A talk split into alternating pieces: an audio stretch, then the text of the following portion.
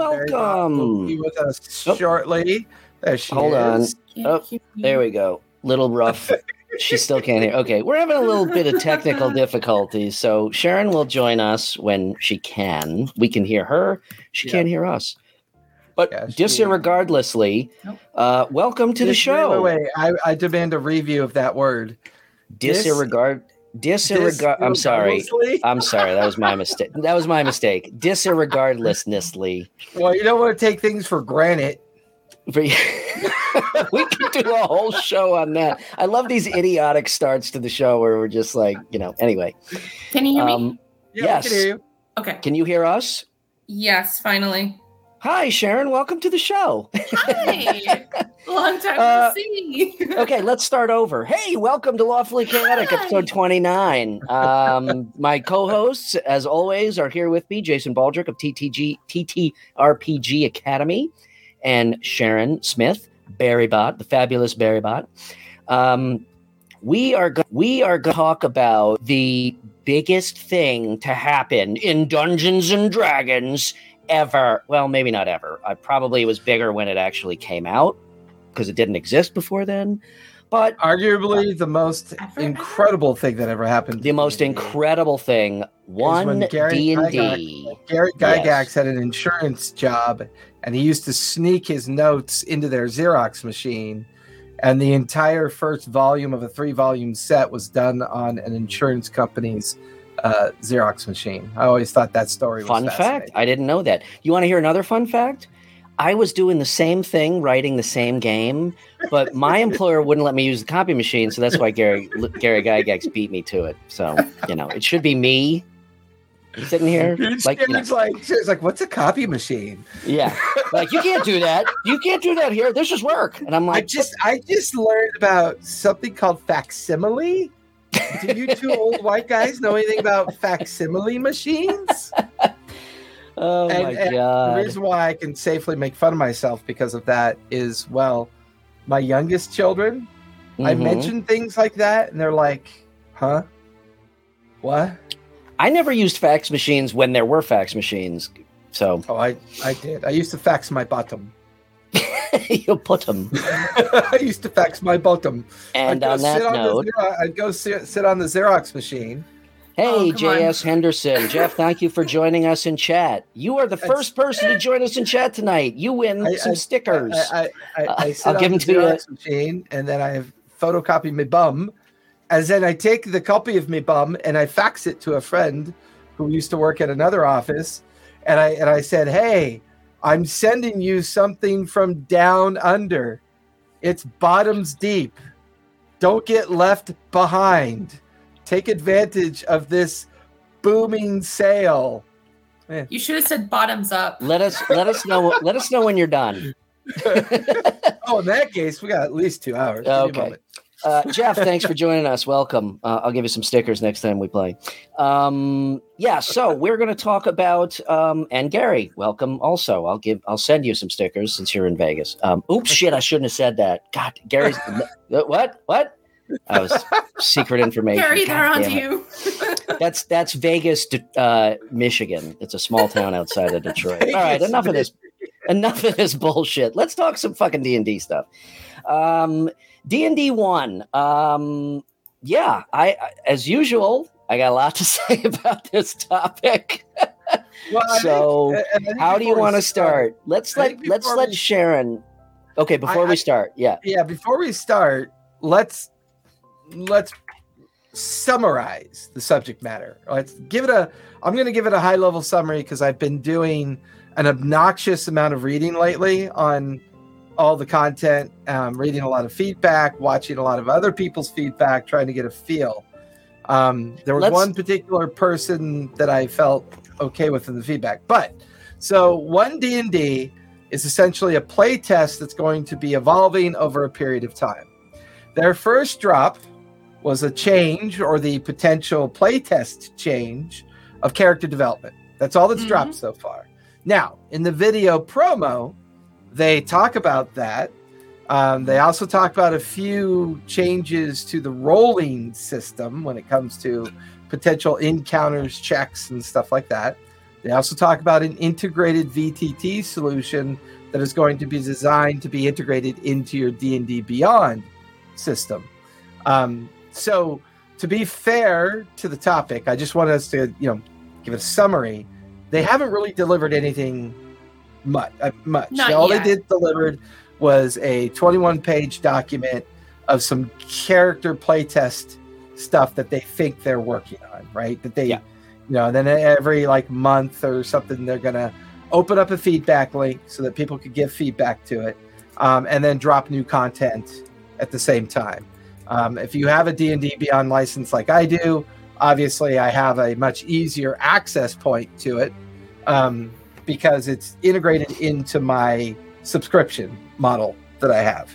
Um, so I just want to give that a high summary because um, I really like Barry Bot's notes. They, I really, you know, the best part about your notes, Barry Bot, that I really love, that really inspired me to do my research, was the microtransaction bit Oh, and yeah. that's been reaffirmed by five other reviewers and i really felt that that was a very insightful put together point that you put in our notes and yes folks we study.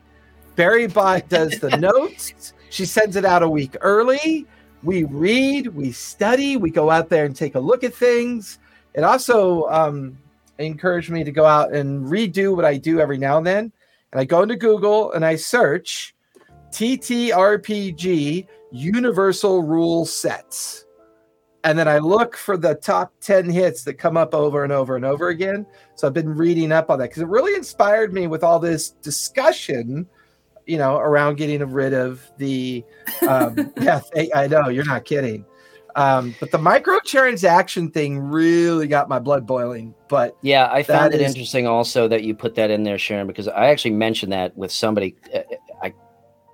I don't remember who, but I mentioned that uh, I was talking about this with somebody a couple weeks ago, or when it, or a week and a half ago, whenever it dropped, and that was part of uh, um, what I was talking about. Also, Yeah, I got it's distracted. bound- I'm sorry. yeah, it's bound to happen since everything has gone digital now. So I, I'm not surprised if they're going to do microtransactions for the new upcoming virtual tabletop. So it's going to be So- interesting. Yeah, and I think uh, well, let, let's let me jump in, and then Sharon, I want to give it to you to kind of really start the uh, Deep the- dive. Go for the it. deep dive. Um, I'm going to give my my usual high level pros and cons. Um, I am both very excited for this and very scared. My scared part uh, uh, comes from, uh, and we can go deeper into this, but it comes from the proliferation of 5e has seen a an explosion of content, printed content, expensive printed content, um, more than any other um, edition. And I think it's safe to say that, especially with what's been happening, especially with what's been happening over the. oh, Jeff, you know me all too well uh, over the past few years with the explosion of d&d uh, it's safe to say that a lot of people have invested a lot of money and i think i am not alone in saying that there is a fear out there that they are changing the 5e rules. Now they say they are not and they say they are adding to them. What i see as like a homebrew you know putting stuff on top uh, uh, and whatnot. But i don't know. I still have this trepidation because i still feel like this is an opportunity from a commercial standpoint for them to say, "Hey, buy all this shit again." Now, what I'm what I'm super excited before is the entire digital aspect because as we have been talking for months, um, you know, there is a huge hole in the uh, the digital aspect, the one package, no pun intended, of of a digital package of how to play this game. Everything from what D&D Beyond already does to the virtual tabletop that they've talked about to creating and, this is where Wizards of the Coast I, I hope they're finally catching on creating an entire digital community, a CRM, customer relations management community and owning it. And yeah, you know what? Give the give the digital content away for free with a with a with a physical book or discounts or whatever Yeah. because where they are going to clean up if they do it right are the microtransactions. Look at World of Warcraft. I want to buy a, dumb hat. I want to buy clothes. I want to buy a mount. You know, all this shit. Um, and if they were smart about it, they could they could create an entire gamified um, world around playing the game where you're not only interacting with the game, but you're interacting with the community as a player of the game, if that makes sense. Like I level up as a DM or as a player, if you will. So, anyway, we can get deeper into that. I'm going to shut up and let you dive into your research. You sure you don't want to? No, don't give me that opportunity because I'll never shut the fuck up. So just keep, just go. Honesty All right. is the best policy. So, uh, so basically, for the new D and D one content, they've released uh, character races um, such as human. Ardling is a new one. Dragonborn, dwarf, elf, gnome, halfling, orc, and tiefling. It's interesting because, like, for these uh, specific races, there aren't any half elves anymore or half orcs. You could bring it up to interpretation of, you know, you could pick one traits of the race and just use that and just uh, customize the physical appearance of your character. And they're also trying to have people build your own background, like BYOB. Right? I really, I, I, I really have to set up my Stream Deck to properly. I mean, right now, all I use it for is emojis. I really need to have like you know the the type of shit. You know, yeah, and everyone gets to choose uh, first level feat. Just everybody right off the bat. Yeah. Exactly. Yep. So uh, okay, I, I don't want to interrupt Sharon, but do you want us to react to this as we talk through it? Um, Uh, yes. there's I feel I apologize we I apologize audience. Uh, it, I feel like there's so freaking much to talk about. Like I don't know where to to even begin. But um, so I have a question actually, uh, uh, uh, based on the races. So, and I know and I understand that this is just playtesting and this is just Mhm. a tiny snippet. However, what happened to they just introduced like a dozen new races in Spelljammer. What happened to all the races in Tasha's, in all the in all mm-hmm. the critical role content? Like where see that's They where that's that's where I'm saying, okay, you just released all this shit and now you've recondensed it back into into this tiny little snippet.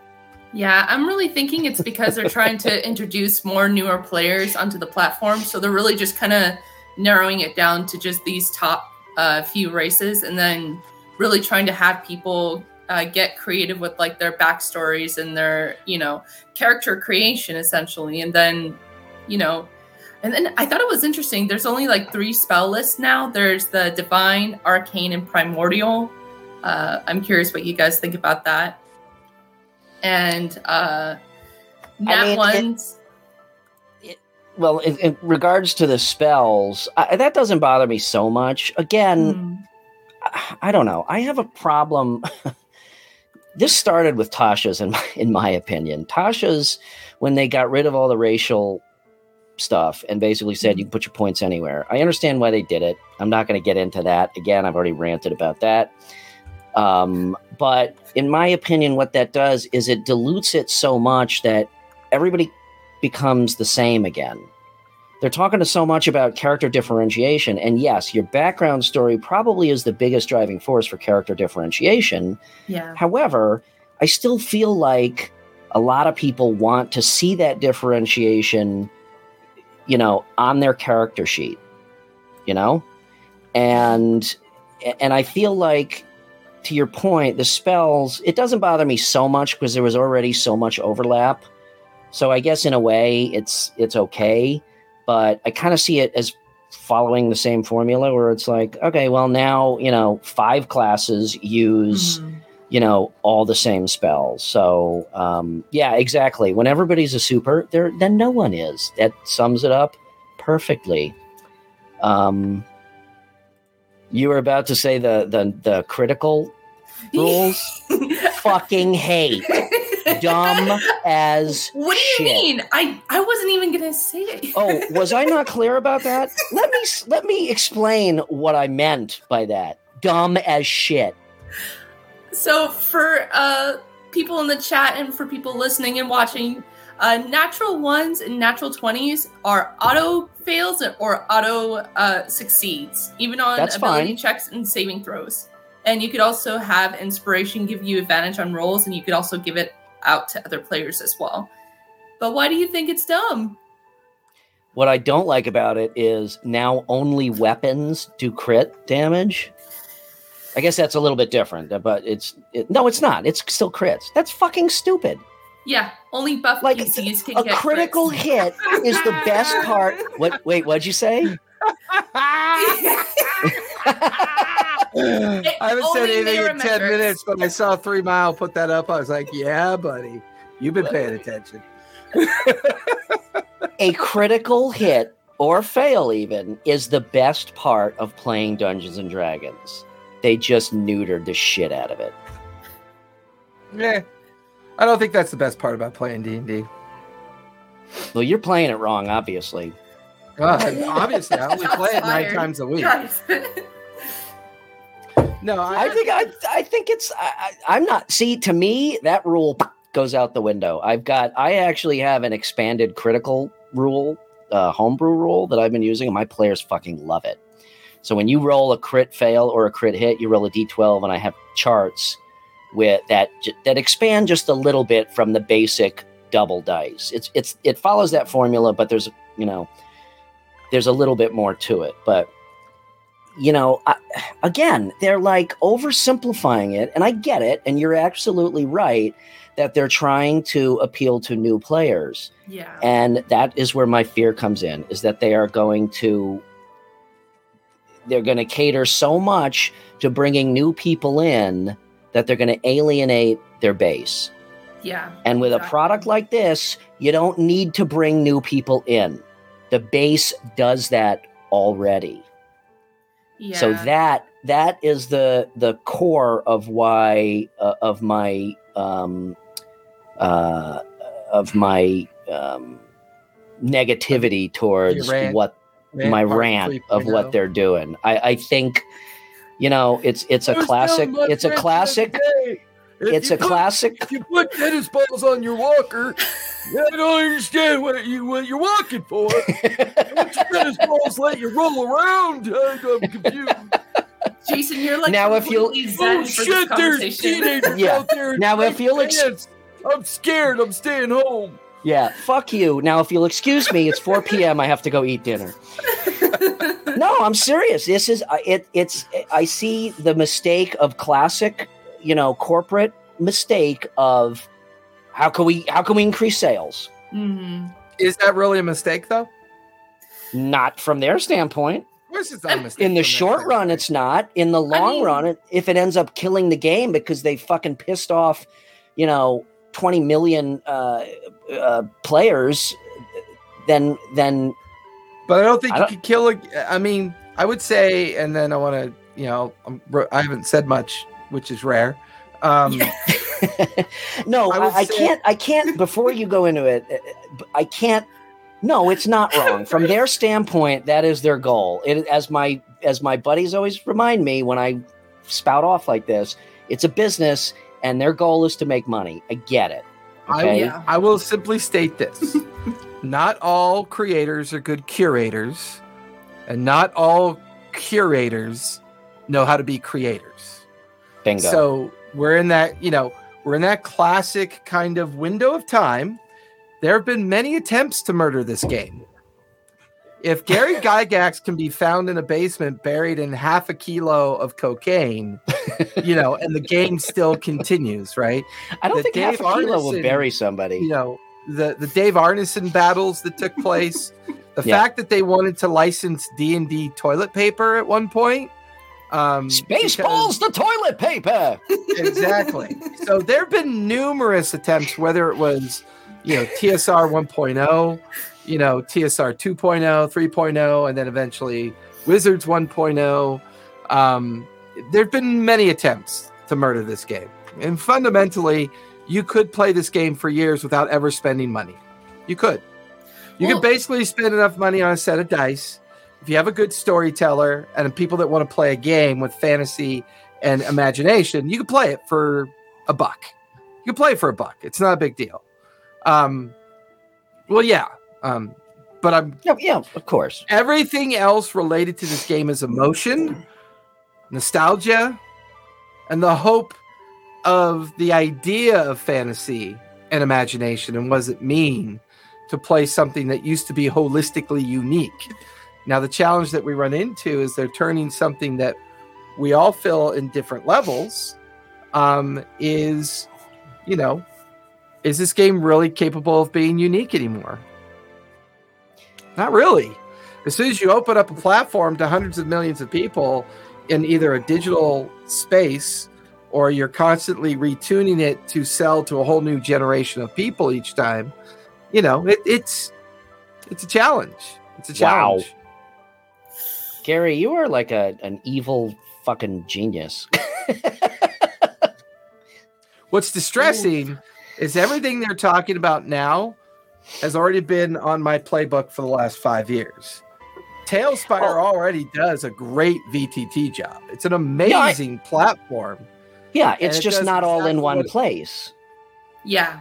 Well, it's all in one place for me because everything else that B- No. D&D Beyond is Okay. is fucking garbage. Okay, five percent of people, five percent of people are you. So no, it's not in one place. Well, here's the thing. you do a that- you do an extremely good job at it because you are super passionate about it and you have the the time and the energy to do it. Most people fair. don't. This is fair. Well, here's the thing too is that luckily it's in a play test phase, so like it's Oh sure. Is it? Well, I mean, and then the thing is too is that rule of cool can also just fix this too for your They- own they- independent games. Everything They is say it's in the playtest phase to shut up fuckers like me. Yeah. well, we're It's taking your play- feedback. like that first drop uh, to both your points, Barry and um, Bry. Um, that's only the first group of Yeah. alterations of characters. There's a whole other drops coming for more of the character alterations. If you have your homebrew dial set to on in the D and D Beyond, I think Yeah. the last time I checked, there were 1,200 races. So the ah. argument for their playtest holds little cadence or water for me because I've already moved beyond what they think they want to become. I've already gotten rid of levels. I've already gotten rid of classes and subclasses. I've already boiled down the magic to what I think players would enjoy based on each different table that runs with the agree. rules. Um, I've I, I wanted to give all the narrative skill back to the players. So their stories are their characters now. They're 20 years behind me as far as I'm Mhm. concerned. Their Well, you're bo- content for me is just the ingredients of soup. The Yeah, things you're that both- I use to stir my imagination, and that's it. Yeah. Well, you are you are both right. And Sharon, yes, it is it for an experienced DM it, it still comes down to the rule of cool, which is why, Yeah. you know, I Yeah. haven't I obviously, I mean, I can't make a a informed decision based on one 21 page snippet of hundreds of pages to come. I mean, I homebrew the shit out of stuff too. Um I actually like a more complicated game, so I add all these cockamamie rules, which generally add to the fun. Well, but I actually enjoy I- your skill tree. I like how you did the skill tree thing. I think that was thank you. And that was Yeah. based. I feel like that was based on the vibe of your players. Ye- uh, believe it or not, not so much. That was based on my vibe, and of all of my homebrew, that's the one that gets used the least because people have a hard time understanding it. I may have made it a little too complicated, but Oh, then you know what? That's a horrible idea. but you know, I, I I I hope that to your point, Sharon. I well, both of your points. I think if they were smart about it, they would they would do what they said they were going to do, which is the very first thing they said: we're not getting rid of five E. We're building upon it. So they should they should. Did you really, Jeff? Oh, Jeff used my skill tree. I didn't know that. Oh, that's right. When we were playing, yeah, he was the only one that used it. No, actually, a couple people did. All right, everything I say is bullshit. um, secondary for me, my game groups. Yeah. Um, I totally lost my train of thought. Go ahead, Sharon. No So what do you- What do you guys think of these two? Um, Oh, that's right. Yeah. have you guys read about the uh, the Stonecunning feat for the dwarf? Mm-hmm. okay, so guys, if you haven't read it, basically for dwarves, uh, it's like a tremor sense. When they touch like stone or anything, they're able to detect movement up to 60 feet. I don't know why they haven't just done that from like the get go. I thought that was super cool. And then uh, the grapple uh, condition was also interesting is that uh, your movement is zero, but you have disadvantage. You roll with disadvantage, and you can't attack your uh, attacker or grappler. Grappler. Yeah. yeah, Yeah. I mean, some of the stuff I read was really awesome. The some of the stuff, like the the critical stuff, I just I'm you not like going to use it. monsters can't critical hit anymore? Yeah, exactly. Or spells. It's just you know. Oh, great! I'm a wizard, so I can never crit. That's just dumb, that's pretty sad. Right? Well, it's not going to be used. I, I guess I should. feel- sc- I guess I should scratch off the twenties on all my dice. oh my Well, God. and um, J.S. Henderson brought one up that I've been using for years, Medic. which is uh, custom feat for uh, med kits, like Yeah, healing that kits. was. So if you have access to a healing kit, why not throw a bunch of stuff at it and give it some uh, teeth and meat to what? Yeah, that was that was the biggest one in my skill tree. Was was uh, medic. Um, no, Yeah, a wand. A there- wand. No, uh, they said one way a melee and ranged weapons. Right. is if you jam it up someone's. I was Yeah. just gonna say, Is a if you wand a poke somebody in the eye with it, yeah, great. So you critted on one damage, you do two damage. Merometrics. yeah, exactly. Storyteller. If I take the wand and jam it in his eye and roll natural twenty, is that a crit? I would just let Mira just succeed on the intimidation factor of it. As you hold See, the would- wand up to his be- eye, he evacuates and then It- passes out. It would of the field. evacuate. It would be really cool to because Jason, you've made this point that the Mhm. the DC system is the core of the game, and that is a really basic uh, Mhm. mechanic. So it would be really cool if they did this um, as like just homebrew rules on top of rules on top of rules. yes, it is. But again, you do one damage. Great, you critted. Now you do two. yeah. Um, yeah. Well, I mean, it, one D and D. First of all, I'm just gonna say it's a stupid name. Stupid name. really? um, I can't stand that. One D and D to rule them all. Exactly. all. It- it- it's- I'm I'm neutral on it. It's not the greatest. It's not You the know what would be an amazing name for this game? Brian Weiss's D and D system. No, Dungeons and Dragons.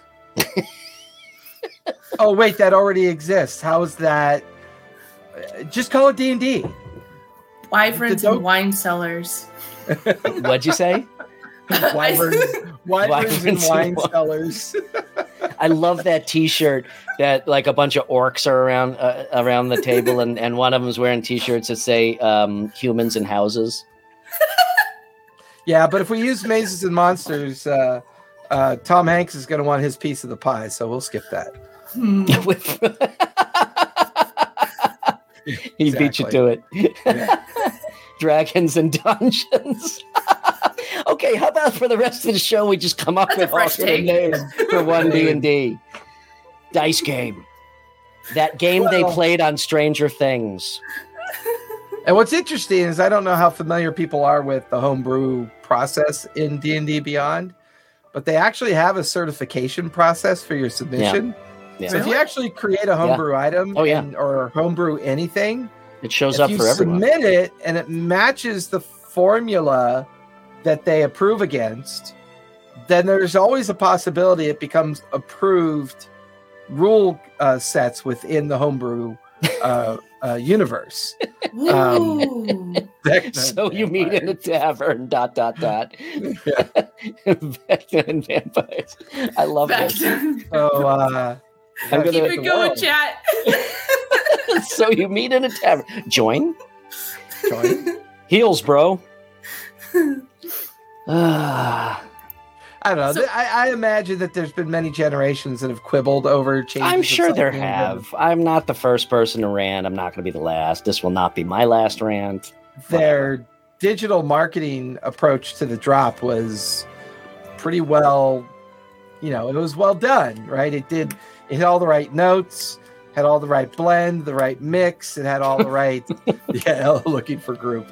You know, it hit all the right tones that I think they're trying to set. Um, Mm, I will disagree on that. I think it was pretty damn when it- cryptic. eh, well, but that's the tone. They want to be cryptic. Oh, well, okay, then they the tone that succeeded. they're looking for because you're going to feel like everything's a loose thread. You know, so everything's a loose thread. Well, let's go read and and write everything that they have right now and and figure out what's going on. Gary, I totally disagree because if you saw Really? two shows ago, if you saw two shows ago, I think the movie's going to suck ass. I have hopes for it. I think it's Oh, going uh, to be okay, not like really awesome. I think it's going to be okay though. Hey Definitely man, better than Christopher the- Pike's the in it. I'm cool. Christopher Pike, Chris Pine. Chris, Fine. Chris Pike was the admiral. Yeah, but to me, Chris Pine is Chris Pike and Shatner, and he's mm-hmm. always been the Kirk I've always wanted. always. Although the, you know, some of the new Star Trek stuff is pretty cool. I would say if D and D one or D and D two, one D and D does that mean the next time they're going to call it two D and D or three D? No, those are additions. 2D? The, 2D? the, no, those are additions. They said no more additions. Then don't call it one D and D. Just call it D and D. I, I agree with you. I mean, Oh, technically maybe. it is 2D. Okay, let me okay, let me switch to a positive. Let me switch to a positive note. The digital aspect. I actually do Right. I actually do have uh, high hopes for the digital aspect because I know that you and I have differing views on D and D Beyond. You hate it. I pretty I much just hate. love it. I I enjoy the idea of it, um, and I tolerate it. I hate lazy programming, and the the platform just screams of lazy, lazy. Yeah, yeah. programming. okay, I, that that part I overlook, so I like it. Um, but uh, I am extremely excited for the prospect of the current D&D Beyond with the programming fixed and the search algorithms and all that shit combined with TaleSpire, okay? Now, the third part of that pie as I said is curating the community. They already have, you know, when a company sets out to develop a CRM program, which is customer relations management, when the company sets out to, to start a CRM program, their number one question is how do we get uh, how do we get customers? All right, we have 50 people. They have millions. It's already there. The community is already there. They just have to give people the excuse to spend money on those microtransactions. And as I said, and and this idea is not mine. This idea was a- actually Adam's, Adam Scott's from D and D Club, and he and I, he was actually working on this a while back, and for reasons I will not go into, did not happen. Um, yeah, that's what Jeff, that's what Jeff. Why don't you come on the show and tell us about this? Um, but you know, if they just give people a place to go, because that's another thing we keep hearing from new players. Where do I go to find games? Where to go go to find Mhm. DMs and whatnot? Even though there's such a proliferation out there, but it's not all in one place. So they could Yeah. say, guess what? Your account, your digital account now includes your online profile. Okay. And you can also level up as a DM, as a player. You can transact, uh, make transactions that you may even be able to use on character in, you know, if your DM approves it. Um, I mean, there's just all kinds of shit that they could do. And they could gamify, like I said, they could gamify the experience of being a D&D player beyond actually playing the game. And that's where they can bank. Well, see, and now that's the thing too with the virtual tabletop. I feel like it it has like a more video gamey uh, perspective, especially for like newer players coming in. They're gonna, ha- I feel like they're gonna have that mindset, and I feel like that's gonna take away from like the in table games.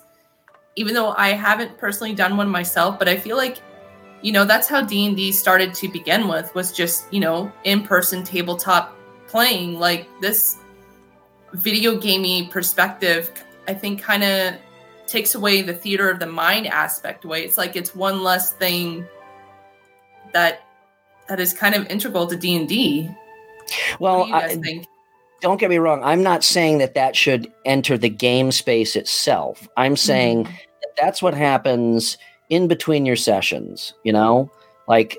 It, I mean, you know, we've all been there. It's like, oh my god, I really want to play, and my next session isn't for a week or two weeks or whatever. Mhm. So you can do this stuff, you know, while you're waiting. I, I do agree with you fully that the game itself should not become like a video game. That would be Yeah. really disappointing if that was the case. If it yeah because there. i feel like the way they presented it made it kind of feel that way yeah, and Yeah.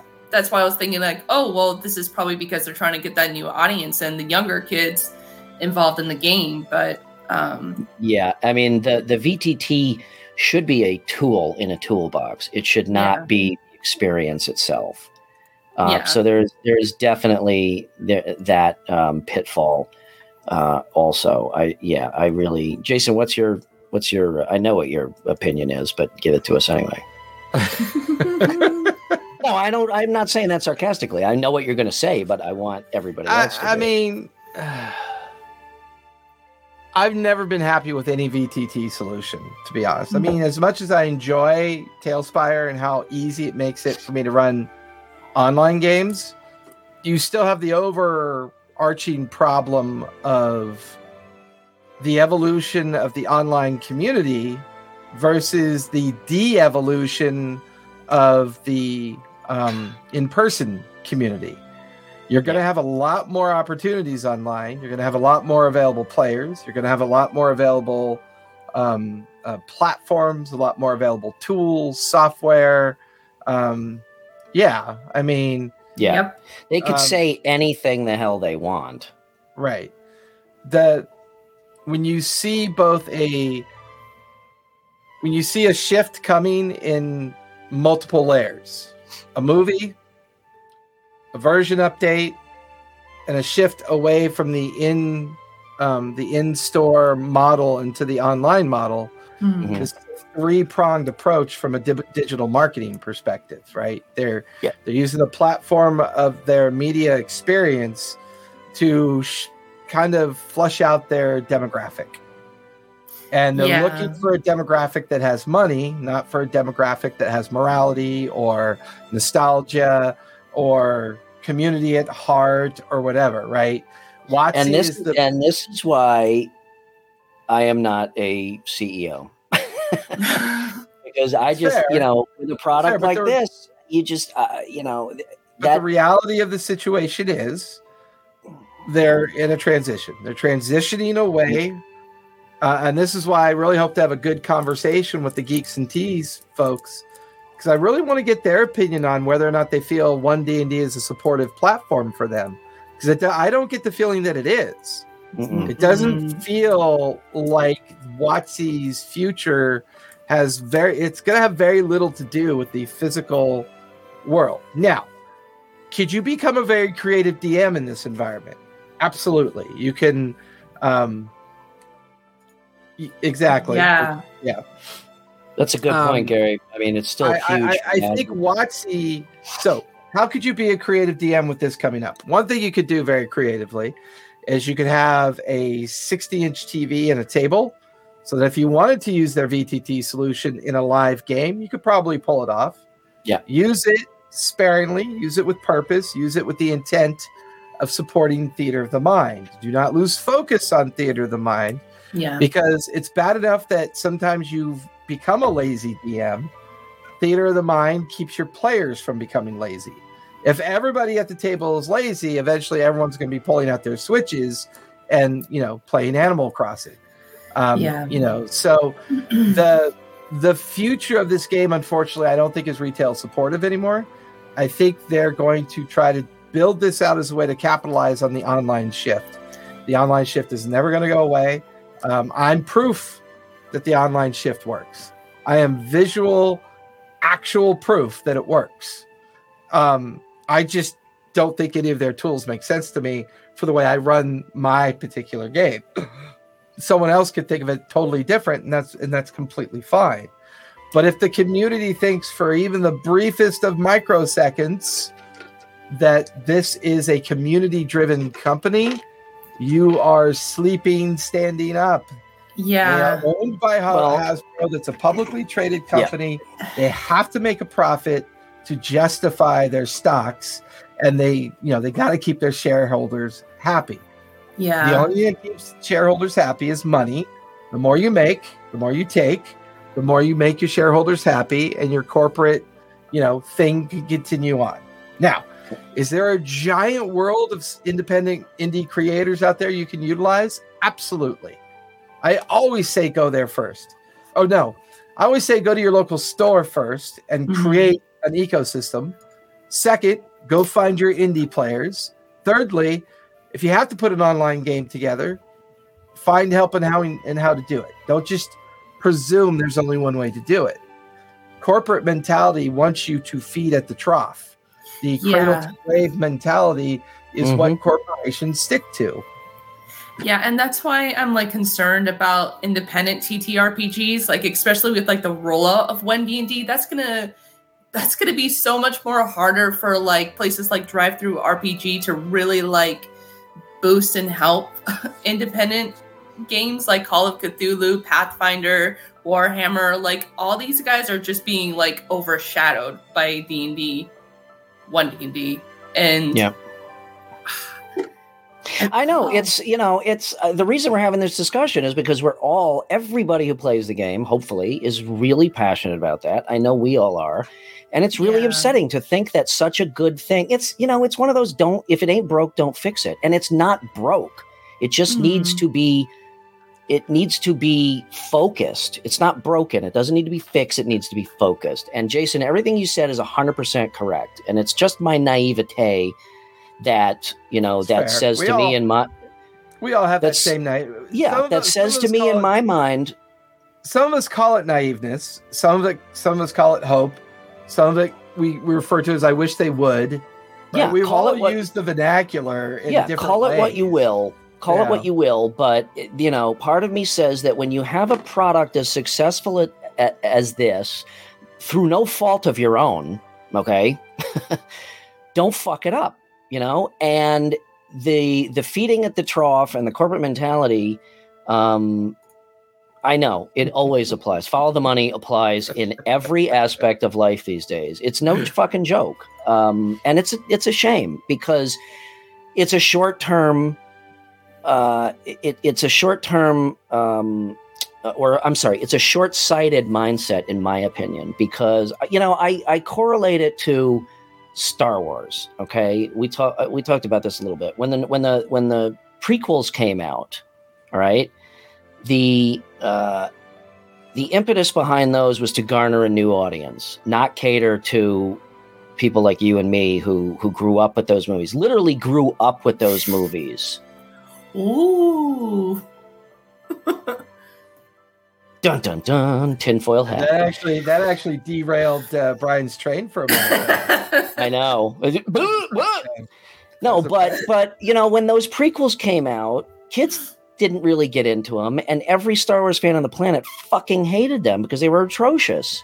Mm. And what they didn't realize is no, you cater to the existing fans who grew up with that, who now all have kids and will naturally get their kids into that. It's the same thing.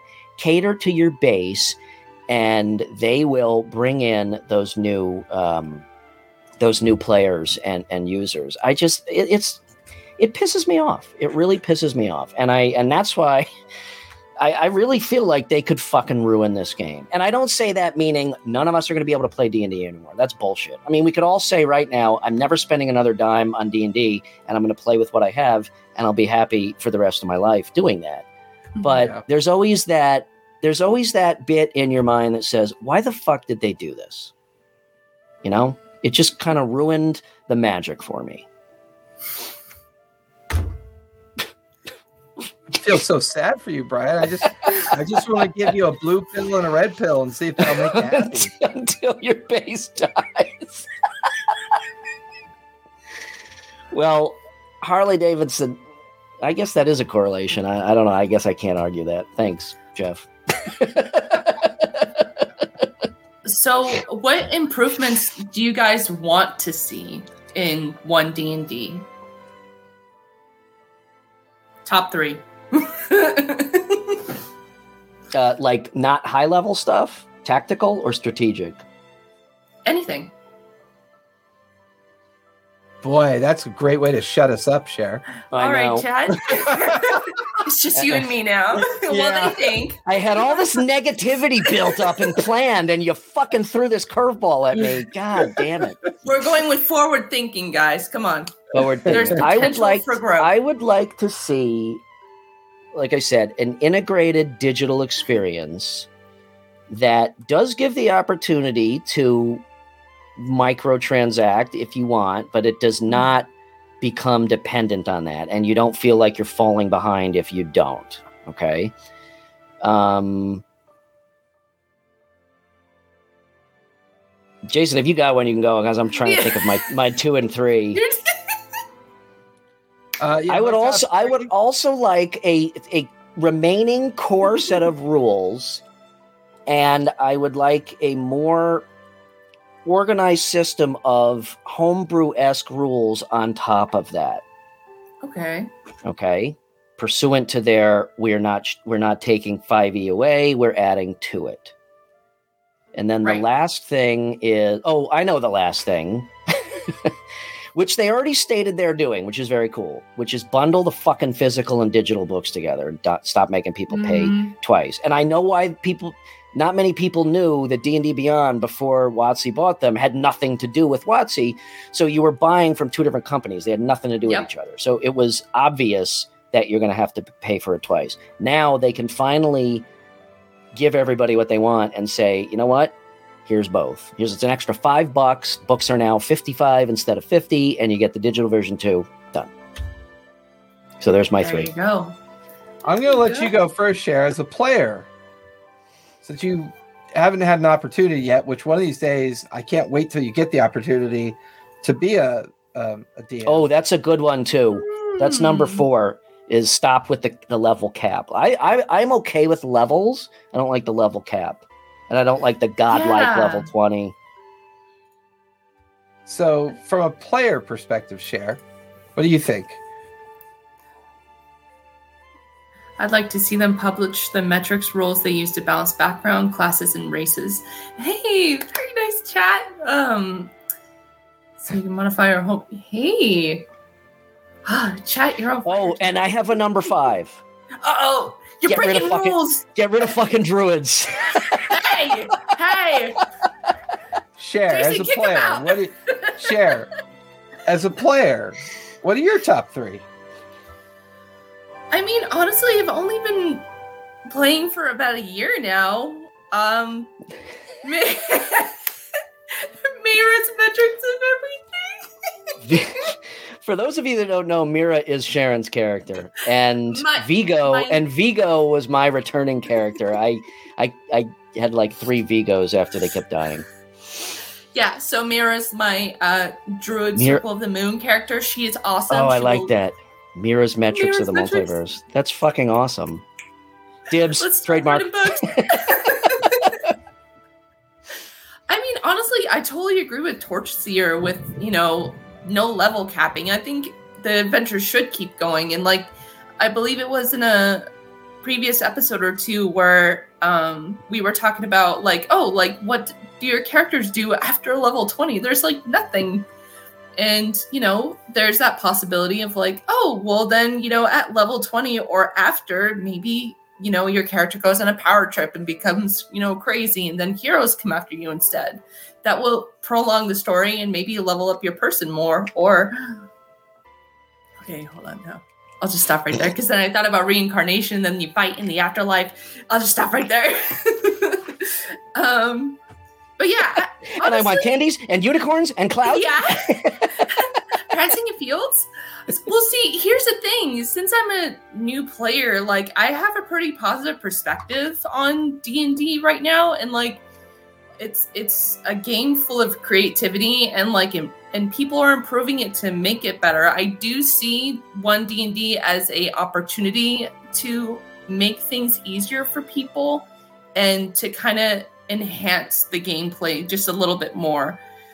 But I do understand how people can be so passionate about these things and like it's an awesome game. You don't want it to be broken or you know not fun to play anymore. But that's why I think it's really cool that like you have the rule of cool. You can make your own rules cuz that's what's awesome about D&D. It's just creativity. You just go with it. And uh yeah, I, I, I always like to say positive things about D&D. I'm sorry, guys, But- but, But the reason why I really wanted uh, uh, Barry to give her insight on that is that you're the demographic they're going after. Yes. well, You're their yeah, demographic. maybe like it would be great if like they had like a place where you can find you know uh games to look up or you know like uh brian was saying about having a profile and just having people just oh okay uh i'm i'm looking for a curse of strahd campaign oh let's filter that out or you know i think that would make it super simple because it's like you know everything's scattered everywhere it's good to just have everything in one place but I feel like that might be too much of a dramatic overhaul. But then, hmm. Because then I'm pretty sure they're gonna have like pay to play DMs on there as well. Because like even like for like the um like D and D in a castle, they do Holy stuff shit! like that. You just you you know I, that Yeah. didn't even occur to me. Is that they might kill the entire independent pay to play DM uh, Well, they might try. space. They might try. Yeah. but yeah, maybe you know so that. Could I'm be, about to age myself incredibly here. There This is level twenty. Well, if you play I told you, Gary and I have- Gary and I have played for thirty some odd years together, and yeah, we've, I've never had a level twenty character ever. I, I my closest is in Jeff's campaign, and I'm 19. We're gonna boost it to uh, level fifty. my uh I have something that I've followed my entire life since I read the book. A very incredible rogue that went by the name of Walter Slavatsky. Now, Walter Slavatsky is infamous for his laws. Let me present you with the most important law he ever introduced, law number 17. Law number 17, thou shalt always cover thine ass. So, my top three the name. the name. Are you tying everything together with your butt? Like you name. started. All right, so apparently Jason is a little unclear on what he would like to see.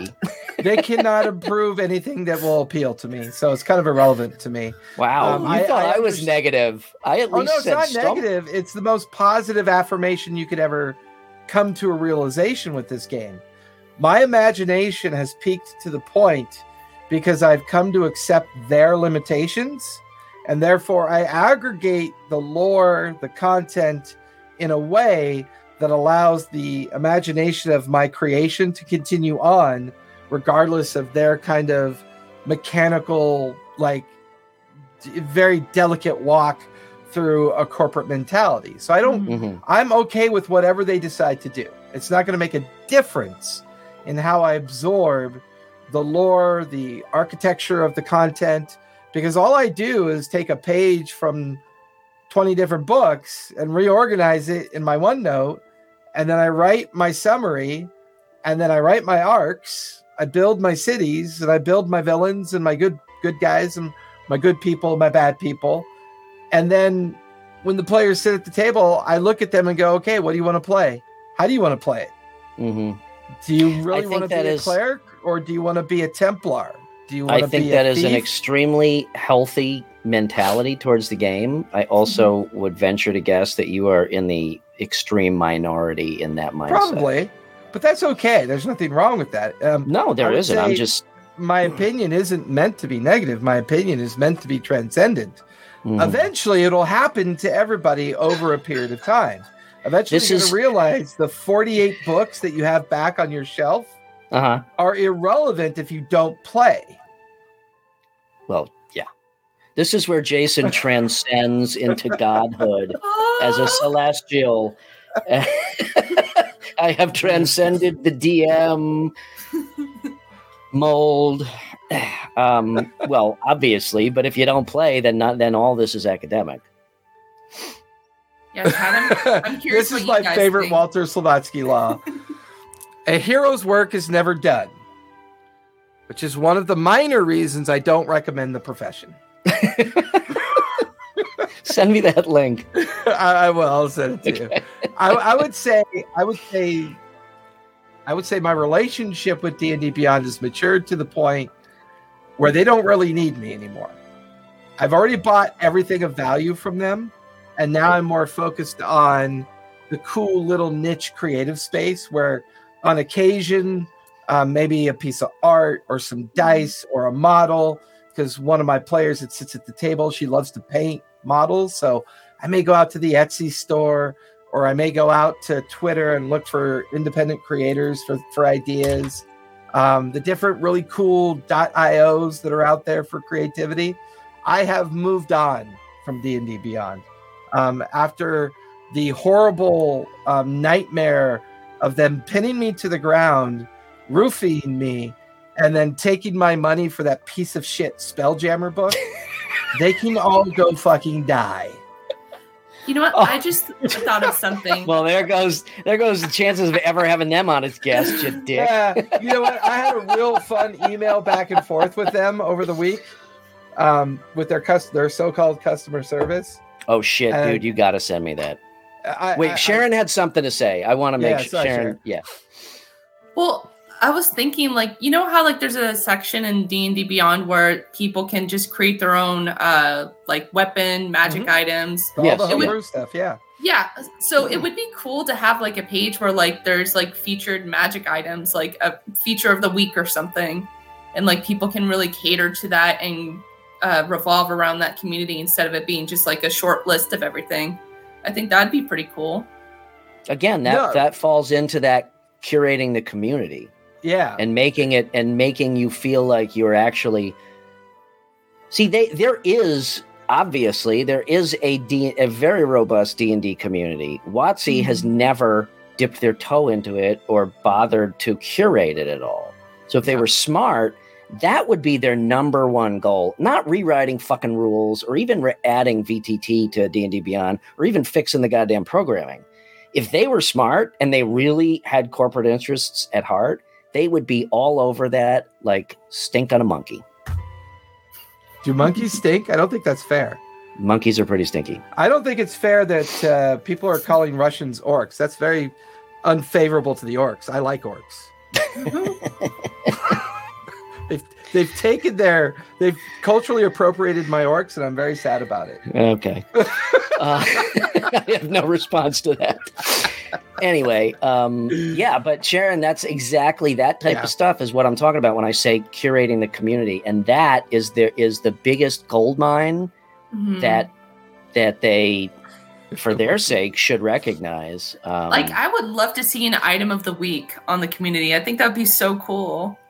Yeah. Or like a ho- homebrew story of the week, or Have, um, Cher, have you dipped into their forums yet that they have on D and D Beyond? not yet. You should give it a try. See what you think. Yeah. Yeah, it's But imagine if you if you were a player, Sharon, and you had your online profile, Sharon, Mhm. not your character, but Sharon Berrybot, okay, Mhm. and you were a level one player, and you were more, you became more involved in the forums, and you leveled up. It's like a Discord moderator, okay, and Yeah. then you're a level two, and then you're a level three, and then you put some homebrew stuff up there, and a lot of people really liked them, so they featured your homebrew item. Boom! Now you're a level one curator in addition to play, you know, Mhm. magic item curator. And That's what I'm talking about.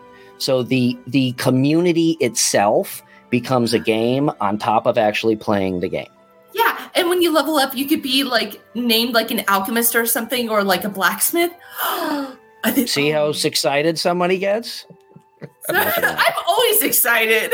yeah, fair. you're well. That's Yeah, very you're welcome, WotC. I'll send you my my bill for uh, strategic consulting for, for this shit.